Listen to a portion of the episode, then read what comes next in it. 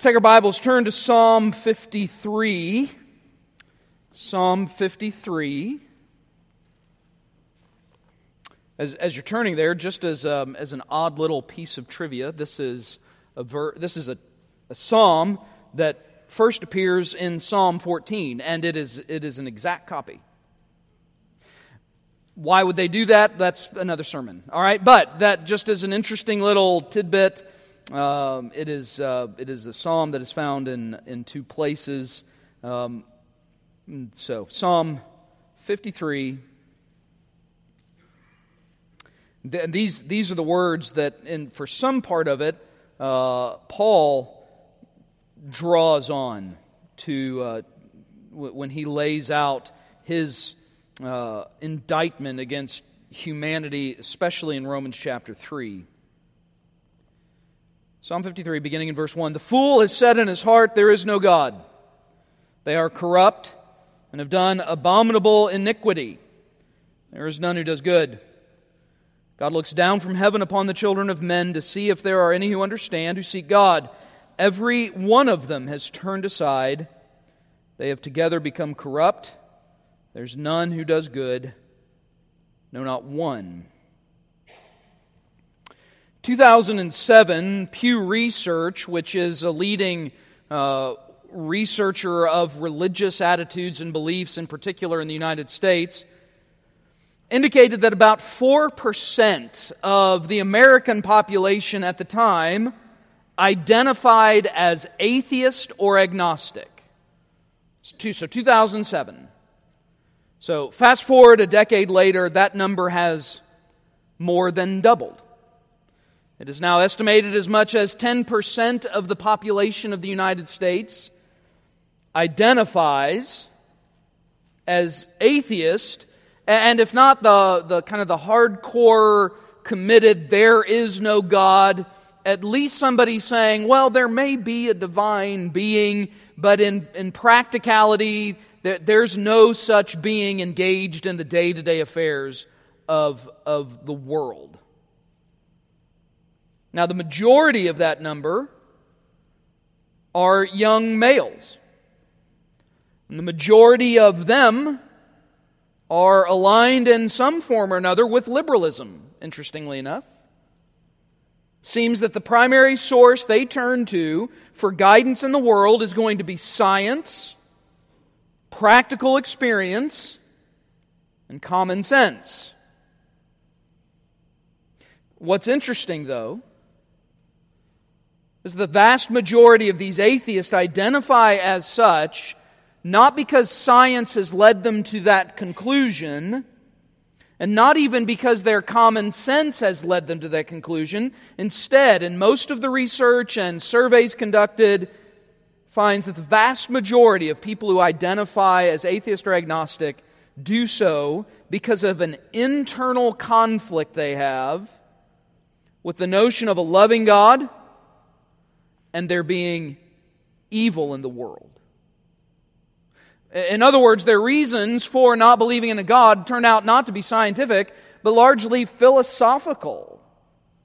Many of them will give personal anecdotes of loved ones dying, ch- child dying of leukemia, a wife in a car accident, uh, visiting another location where they witnessed atrocities, whatever the case may be. This, this, this is kind of the, the, the cauldron in which uh, atheism bubbles.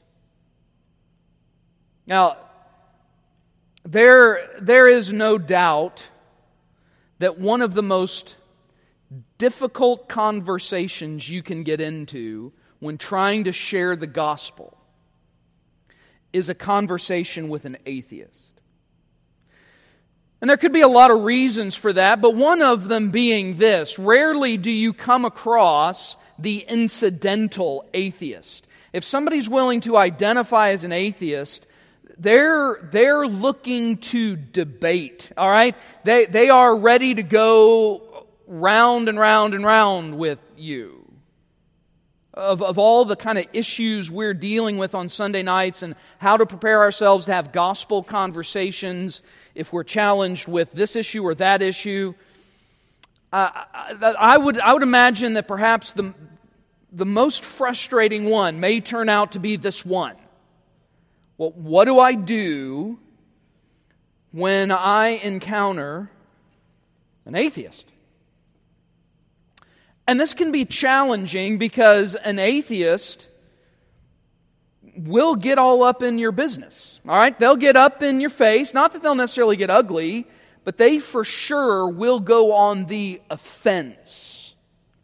And many of them pride themselves in thinking they can debunk the faith of a believer. So, how do we prepare ourselves for this? Now, uh, well, I've, I've, got some, I think, a, a, couple of ideas here, and they're there on your notes. As I noted earlier, I haven't given you blanks here. Uh, I thought it would just be more helpful to go ahead and give you the information, and you can fill in, you know, whatever little tidbits you want to put in along the way. But this gives you a little bit more uh, information than what I may normally give you. E- even, even if you look at your life and you think, oh, I, I don't know if I even know an atheist. And it's, and it's possible some of you don't have a relationship with somebody who identifies this way. Uh, you never know. And my guess is that our encounters with atheism will only increase as a culture becomes increasingly secularized. In other words, the growth from 2007 to now in atheism is not a coincidence, right? In other words, if you, if you lessen exposure in a culture to religious ideas, it's only going to stand to reason then that you're going to have then generations who are raised up largely without any kind of influence of any kind of religion, let alone Christianity. So, my guess is over the course of the next several decades, we would only find ourselves seeing an increasing number of atheists. So it, it would uh, do us well to prepare to engage with an atheist. Uh, I, I, don't know if we'll get through all this tonight because I, I, I want to make sure uh, that we deal carefully with these issues. This, I think, is the most complicated one to deal with. Uh, of all the issues we've discussed, and we've got a couple of more questions that I'll address before we finish out this series, uh, I think this one could be the most difficult. So, what can we do to prepare ourselves to communicate the gospel. And I would remind you, again, that is our ultimate task. Our ultimate task is to present a reasonable defense for the faith, right? Our task is not to one up an atheist. Our task is not to put it to them. Our task is not to convince them necessarily of what we believe. We are unable to do that. And, and I say that this way to make sure we understand. So, what is a successful encounter with an atheist? A successful encounter with an atheist is the same as a successful encounter with anybody getting the gospel out. Our task is to bring the Bible to bear on the life of the unbeliever. That, that is our task as the evangelist. And we let the Word and the Holy Spirit and God's sovereignty take over, right? That, that's, that's His work. So just keep that in mind. You and we'll walk through some tips uh, tonight and probably then the next time we're together of how we talk with folks. But just, just keep this in mind. We are under no obligation uh, to engage in a back and forth debate with the atheist. Instead, our obligation is to share the gospel. So, how can we prepare ourselves to do that? Well, I want to I want to do two things tonight. Two things tonight uh, that uh, I think can help prepare us to communicate the gospel to an atheist. Number one, I think it's helpful to begin with the biblical portrait of an atheist. It's interesting that this verse, and we just read it, Psalm 53, as I said, there's a, there's a mirror text in Psalm 14. It, it, it is the only time we find this phrase used that there is somebody who would say, There is no God. And the text is pretty clear, right? I mean, verse 1 of chapter 53 is pretty clear on the biblical portrait of the atheist. What is he described as? The fool has said in his heart, There is no God. And then notice how it goes on to describe this individual in particular. They are corrupt, They have done abominable iniquity. There's none who does good. Now, it's important as you engage in a conversation with an atheist that you're having this kind of a portrait in mind. You are talking to somebody who is radically and deeply lost. Now, don't let the phrase they've done abominable things mislead you. According to the text, one of the abominable things that they do is they deny the existence of God. That is an abominable thing. It, it, it is then a heresy that condemns to hell. All right? Now, what I want you to note, though, is the reference here that the fool has said in his heart. So the Bible describes the atheist as a fool. Now, let me go ahead and add just a little bit of advice here. The Bible describes the atheist as a fool. When you're talking to an atheist, don't say that. All right? I don't know if you know, but that, that's probably not going to grease the wheels, all right? Uh, unless you just want to get in a good old fashioned fight, then maybe, okay? But I, you know, understand the atheist you're talking to, I promise you, the atheist knows this verse. I promise you, the atheist knows this verse, okay? So you don't have to you don't have to repeat it to say, well, the Bible says you're just a fool. Okay, all right. However, it is important that you understand what the Bible means when it says this about the atheist. What is a fool?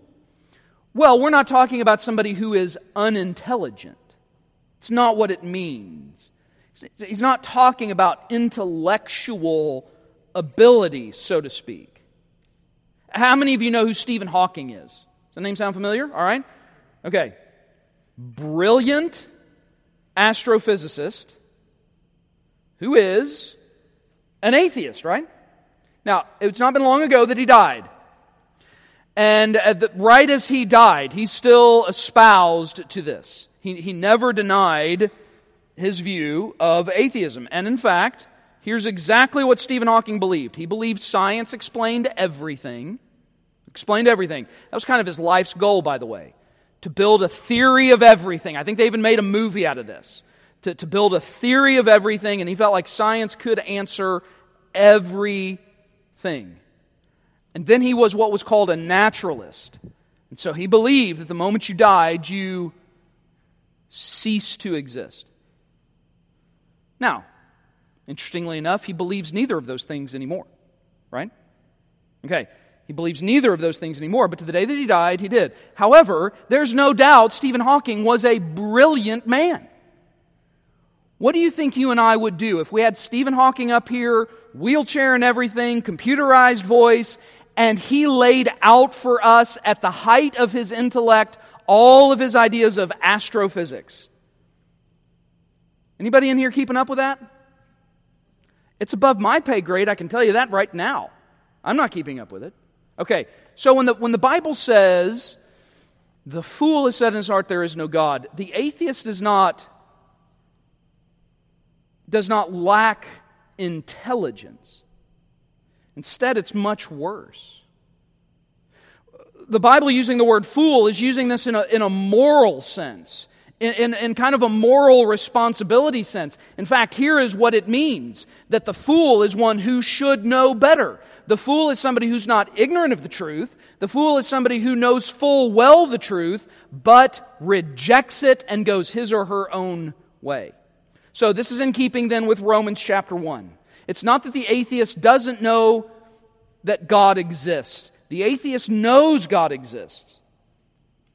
The atheist knows that. They've just suppressed that truth and unrighteousness. So, so it's important to keep in mind this is how the Bible is depicting then the fool. This is the fool. He knows the truth, but he has suppressed that truth in unrighteousness. It's not that he lacks a certain intelligence, it's just that he is dead in his trespasses and sin. His mind is darkened. He is unable. Now, here's where maybe intellect comes into it to a degree. He is unable to comprehend the deep things of God because his mind is broken. Yours is too without the gospel, by the way. So, so the portrait of the atheist is, is this, and it's an important one to keep in mind. Now, take your Bibles and turn with me to Proverbs 26. Proverbs 26. So you just have to go, you know, just flip a few pages till you get to the next book. Proverbs 26, we won't read verses 1 through 12, but, but the, the entirety of it talks about the fool. So we've identified in Psalm 51 that the fool has said in his heart, There is no God. Okay, so the atheist is, biblically speaking, aligned with the fool. So, he, so the, the Bible has very specific instruction on how to deal with these folks. So notice what it says Beginning in verse 3. Even though I would not recommend you do verse 3. Okay. A whip for the horse, a bridle for the donkey, and a rod for the fool's back. All right? Okay, so understand right away, I, you, he's not being literal. Like he's like you don't you're not going after, right, the atheist with a rod. You're not supposed to literally beat him on the back. Instead, he's it's it's a it's a statement about you know, the, the judgment he deserves for his stubbornness. But verse, verses 4 and 5 are really what I want to get at. Do not answer a fool according to his folly, lest you also be like him. Answer a fool according to his folly, lest he be wise in his own eyes. How does that sound to you? Contradictory, right? I mean, one verse after the other. He says it's what it sounds like exactly the opposite.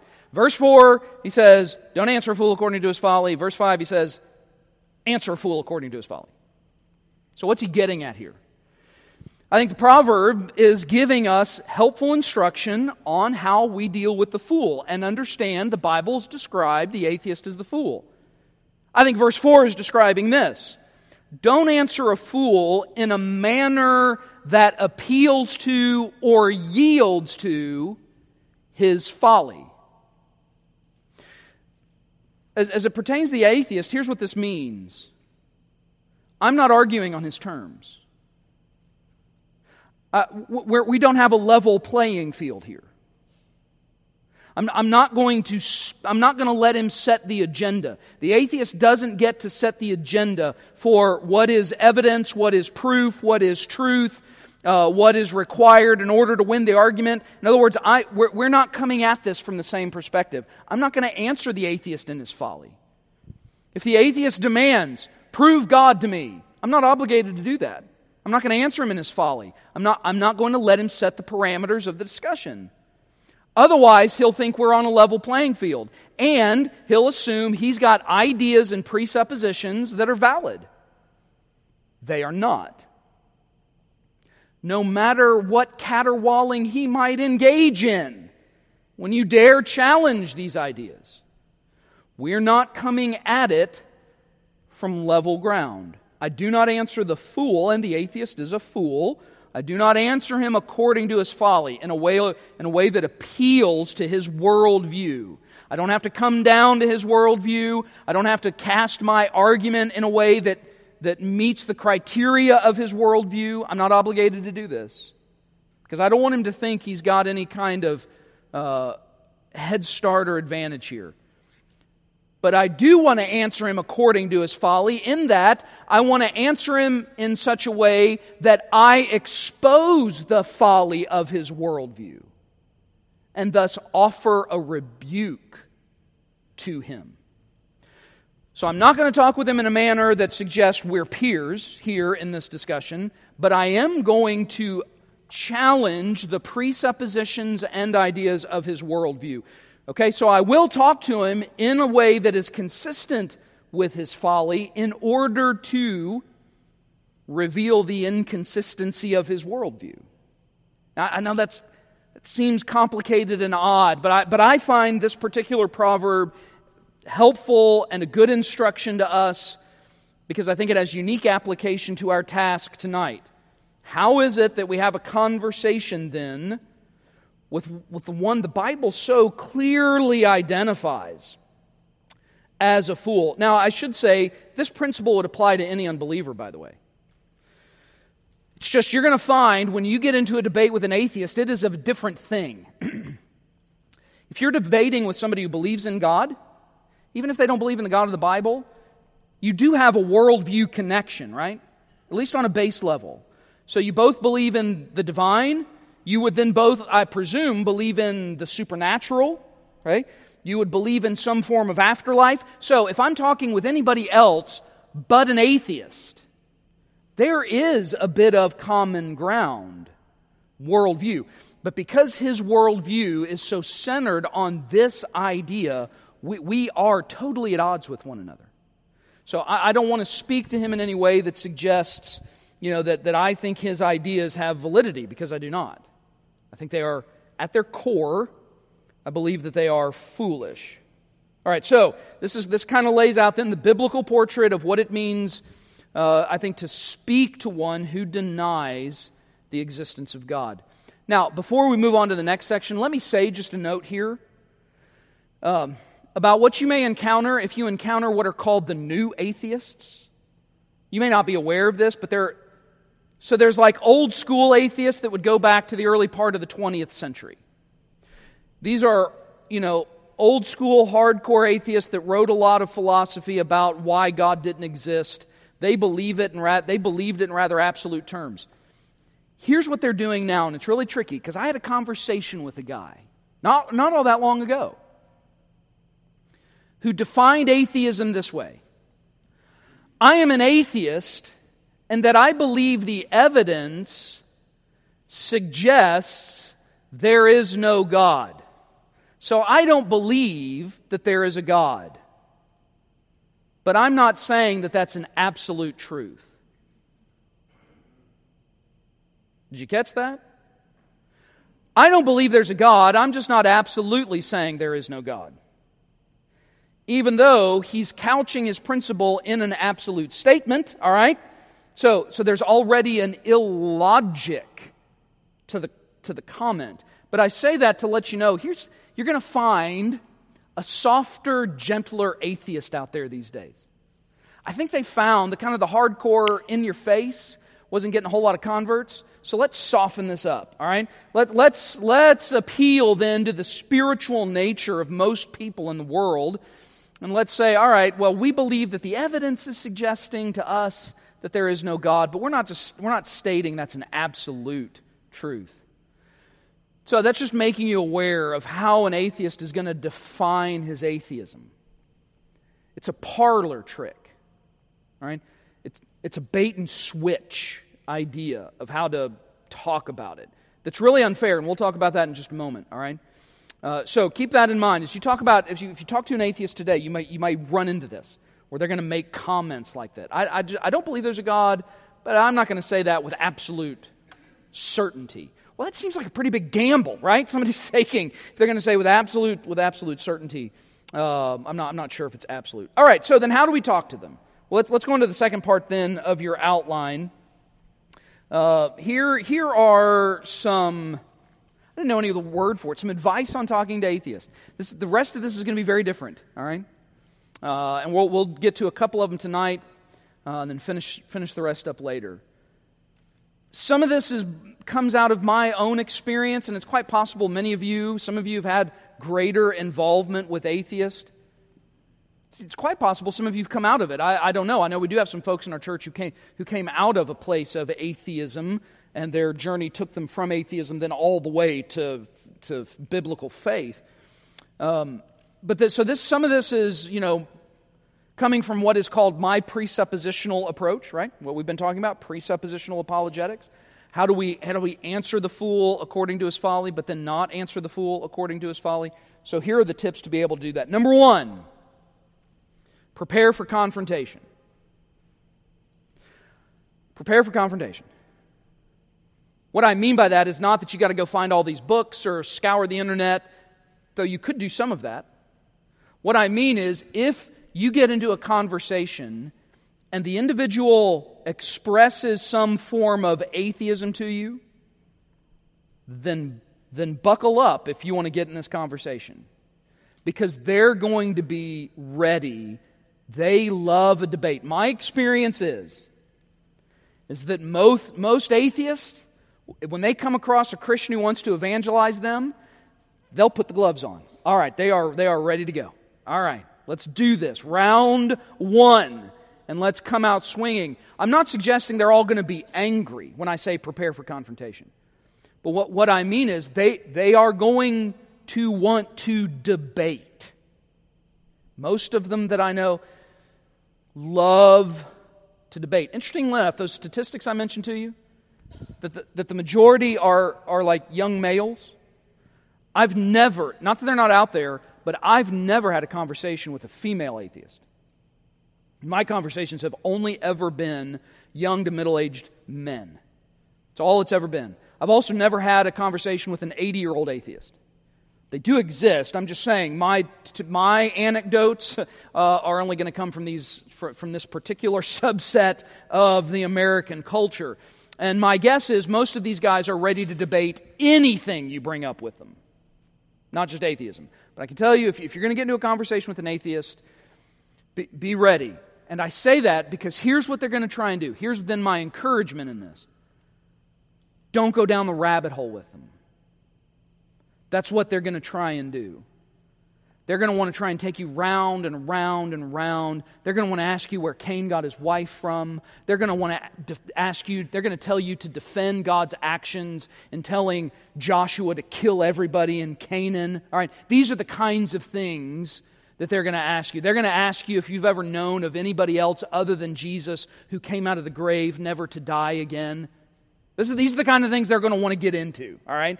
Prove to me that it's possible for a dead man to be raised to life. Prove to me that they're, they're going to try and take you around. Your job as the evangelist is to keep coming back to the gospel. So don't lose sight of that. Keep coming back to the gospel. So just prepare for that. And again, I, I don't mean that you got to go listen to debates and be ready to debate the atheist. You, you're welcome to. But again, my experience is most of them enjoy it. Number two, resist traditional arguments. I say for God, I mean for the existence of God. All right, so th- this is kind of where the debate happens, right? You get an atheist, and the atheist then pounces. What evidence do you have God exists? Show me. Now, I know what everybody here in this room is thinking about this question. Because every one of you here, and this is actually the third point, but every one of you here are believers in Jesus Christ. You have redeemed minds. You understand and know the truth. You have the Spirit of God in you. So, what are you thinking when you hear the question? Prove to me that God exists. You're thinking, duh. Don't say that, all right? But I mean, you're thinking that, duh, look around. What do you, what do you mean? Prove that God exists. Look, look around you. Can't you tell? Doesn't, doesn't creation give evidence of a designer? Now, here are what I mean by the traditional arguments for the existence of God the argument from design and the argument from the greatest being that exists. If you want fancy words, these are called the cosmological and teleological arguments for the existence of God. Don't you love knowing that stuff? All right. You say, Pastor, you're going to have to spell it. I can't. All right. But I can say it to you. All right. These are traditional arguments, and here's what they center around. The idea is okay, you're asking me, prove that God exists. I'm going to point you to evidence of design. It's cosmological. I'm going to show you that God is the artist who has signed the canvas of creation. I'm going to point out to you evidences that God exists by pointing out to you evidence that there is a maker. Or I'm, we're going we're going to philosophically wrangle this to its necessary end. I can tell you that I exist because my parents exist. My parents exist because their parents exist. Right? And you're going to eventually go down that line until you get to the one who's responsible for making it all. The argument goes something like this Eventually, you get to that one, and this is a paraphrase of a traditional philosophical argument. The, the, the one about whom no th- greater thought can be thought. It's a weird way to put it, but what it means is you philosophically work this thing backwards and eventually you get to a creator. The end of the game is to get to a creator. The reason I say resist these arguments, not because I deny them, it's because every atheist out there is ready to shoot shotgun full of buckshot into those arguments. They've heard it a thousand times. They've heard the cosmological argument a thousand times. They've been to conferences and on websites, and they've listened to webcasts and podcasts and debates saying how you get around those arguments. Now, here's, here's the, the real reason why I would resist indulging in that question. If he asks, What are the evidences that God exists? You know what the answer is? You okay? You can write this one down. Here's the answer. Here's, here's how I know God exists. The Bible says it. He may very well come close to having his brain explode when you say it, all right? He's going to he's going to find that utterly ridiculous. Doesn't matter to me. Doesn't matter. Because I'm not going to answer the fool in his folly. I'm, we are not on a level playing field here. I'm not going to be forced to have his debate. So that's why I'm not going to pull out the cosmological argument. That's why I'm not going to pull out the teleological argument. Even though I may have them in my arsenal, I'm not going to pull those out as a way now to debate the idea that we can either prove or not prove that God exists. The existence of God is a presupposition. It's a biblical presupposition. The Bible never proves God's existence, does it? I mean, the Bible does have some statements that give evidence to it, right? Psalm 19 talks about creation as giving evidence to the existence of God. But Romans chapter 1 says, even though there is this revelation of God out there that's accessible to everybody, the atheist suppresses it in unrighteousness. So, engaging in arguments where he's you know, I'm, I'm now responsible. I'm put on the defensive to give evidence for God's existence. When I have conversations with atheists, especially now, this is the track that I take. We're not talking about these things. I'm telling you, for your own good, that God exists. Because whether you submit to the Bible or not, the Bible is the authority of God over you and you are accountable to it. That's it. All right? That's, that's, that's the way we're going to have this conversation. So, I, uh, so understand those traditional arguments probably aren't going to work. And so then this leads to number three. We'll, we'll finish up with this one and, and pick up later. So, number three, then, remember the lostness of the atheist. Remember the lostness of the atheist. The other side to this, again, the, the atheist, though atheists can be really, really smart, they are still dead in their trespasses and sin. Their minds are darkened by their sin. The folly in which they engage is that they intentionally ignore the truth. It's an intentional act on their part because they don't want to be accountable to the Word of God. They only want to be accountable to themselves. This is the person that you're talking to. The atheist, the one intellectual capacity they do not possess, is the capacity to pass judgment on evidence for God's existence. They don't have the intellectual capacity to do this. I don't mean they're not smart enough. I mean, because of the brokenness of their mind, they are not willing to see evidence. We'll talk about this next time. But I had one atheist who, I mean, he gave me the most honest answer anyone ever has. When I asked him, What kind of evidence would satisfy you? And he said, First, he said, No one's ever asked me that question. Then I said, So if God spoke to you from heaven, would that be sufficient? Here's what he said No, I'd explain it away as something else. Right. That's exactly right. He's exactly right. He's at least honest in his brokenness, all right? So this, this is who you're talking to. You're talking to somebody who's lost. They're, they're rebels against God and they love their rebellion. They love their sin. They love themselves. They love their own mind. They love their own intellect. So understand that that is who you're talking to. I will also warn you here. I, I have run into some who at least sound like they're knowledgeable about the Bible. Many of them come from what they claim to be Christian backgrounds. now, any of them I've ever had, you know, obviously, if they've come to the place of atheism, then they were not genuinely saved. All right, so.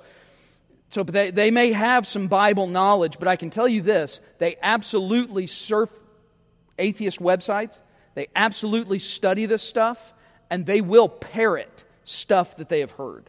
And it's going to sound like they know stuff about the Bible. Let me encourage you, though.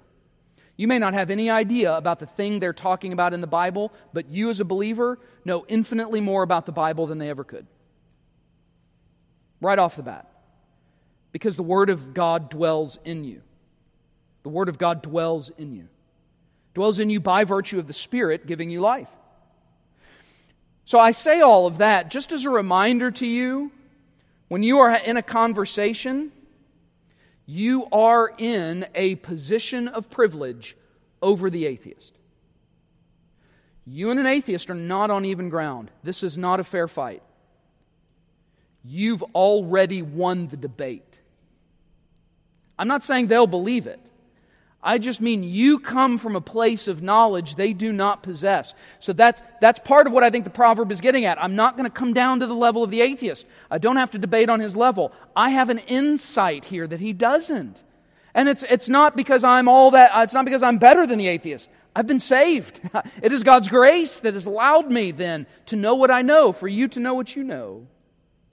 And I say that because there is no one who can make you feel smaller than an atheist. Listen to me, Christian. An atheist will try to make you feel small and uninformed and unintellectual. They absolutely will try and make you feel that way. In your own mind and heart, here's what you tell yourself tell yourself, you are the one who is redeemed. You have the Word of God, you have the Spirit of God. They are broken and dead in their trespasses and sin. And you need to remind yourself of that because your task in this is motivated by compassion. You should be motivated by compassion. And that may be hard to do with an atheist because they can get really snarky. You think I can get snarky? Mm. All right, so they can get really snarky. And they, they, they can want to go round and round and round. So remember the lostness. You are in a better position they are. You have a better mind than they do. You are in a position of privilege. All right, so here's what we're going to do next time. Next time, we're going to get into some more specifics. All right, the rest of these points, uh, hold on to this outline, but if I decide to add to it between now and then, I will, uh, and, and I'll just pass those out then accordingly. Uh, but we'll get then into more specifics about how you then. So I don't want to answer the fool in his folly, and that I'm not going to come down to his level and debate on his terms. But I do want to answer the fool in his folly, and that I want to challenge his worldview. And presuppositional apologetics is the best way to do that. There, there are a host of issues that we are going to address that give you the upper hand in the conversation as a way to, because here's what you're trying to do you want to steer it away from his rabbit hole and you want to steer it toward the cross and the resurrection. So, we're going to talk about then some tips and strategies for doing that. All right, let's pray together. Father God, we thank you again for gathering your people. We thank you for time in your word. We thank you for so great a salvation. We thank you for the redemption that is made available to us in Christ Jesus, and then for minds that have now uh, awakened to the truth. We thank you for the Spirit as the one who illuminates your word, gives us understanding of your word. We pray, God, you would continue to prepare us as instruments in your hand to be effective witnesses for the sake of the gospel. We thank you for the week that lays out before us, we, we enter into it by faith, trusting you and your sovereignty, recognizing our responsibility, committing ourselves to living it all for your glory. Use us as you see fit, and all for the sake of your kingdom's work. And it's in Christ's name we pray. Amen.